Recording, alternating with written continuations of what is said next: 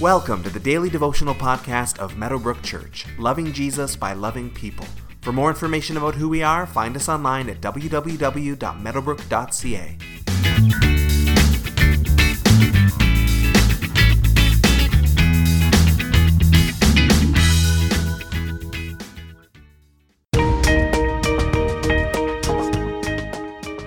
In previous verses, Jesus has calmed the storm, causing his disciples to exclaim, What kind of man is this? Even the wind and the waves obey him. It's a statement of wonder that could be applied to Jesus in many of the things that he does. What kind of man is this? We have never seen a man like this before. This man is like no other. And of course, this is absolutely true. Jesus is not like any other man. He is fully a man, but obviously so much more than that, being a man who is also God, and through this gospel, who is de- demonstrating his godness to the world.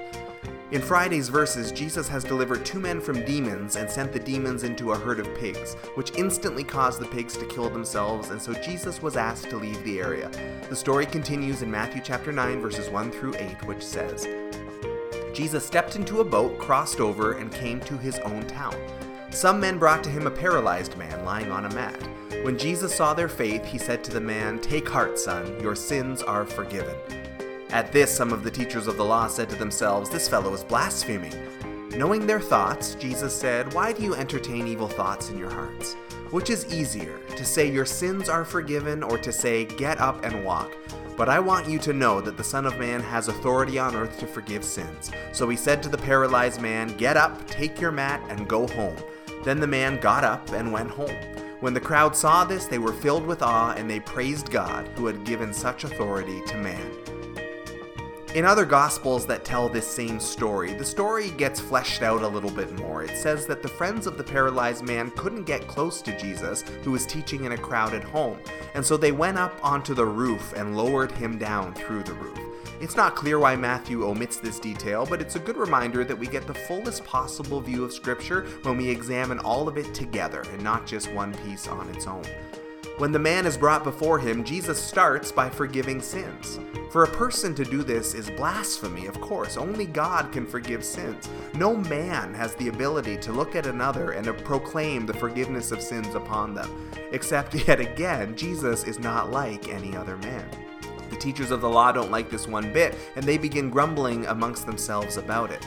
But being God, Jesus knows their thoughts because God knows our thoughts. And he essentially says to their concern, exactly, only God can forgive sins. So, which is easier, to say someone's sins are forgiven or to heal a paralyzed man? But just so you know that I can actually do both, now watch this.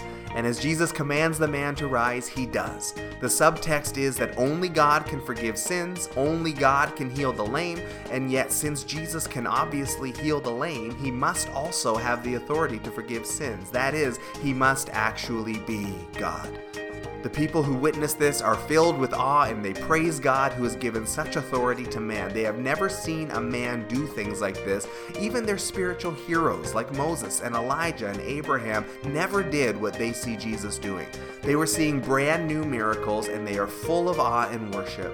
Signs and wonders are not meant to be amazing in themselves, they are meant to point people towards God that he may be glorified. There's also a detail in here that's easy to skip over. It says that it's actually Jesus seeing the friend's faith that caused him to forgive and heal the man. It wasn't the faith of the man that impacted Jesus, as we've typically seen in this gospel so far. That's not to say the man himself didn't have faith, but the text says that Jesus noted their friend's faith and then forgave the sins and healed the man. The guys bringing the friend before Jesus was enough. So, in that same faith, you bring someone else before the Lord in prayer today, following the example of faith that these friends have set for us. And let's present our friends before the Lord in faith as we go about our day today.